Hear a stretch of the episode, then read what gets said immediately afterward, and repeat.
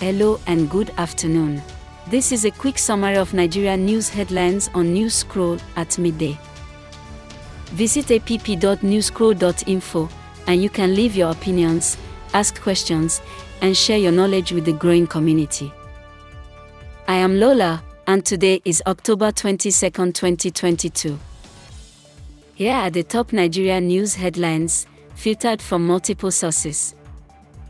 Bola Tinubu will state governments with campaign action plan. Report by People's Gazette. Number 2. The UAE places visa ban on Nigerians. Report by Punch NG. Our final three headlines are as reported by Independent NG, Nairametrics, and Punch NG. Number 3. Airtel Nigeria announces its sponsorship of The Voice Africa. 4. The price of cooking gas in Nigeria continues to climb ahead of the festive period. 5. The NCC offers its 5G spectrum's reserve price at $274 million.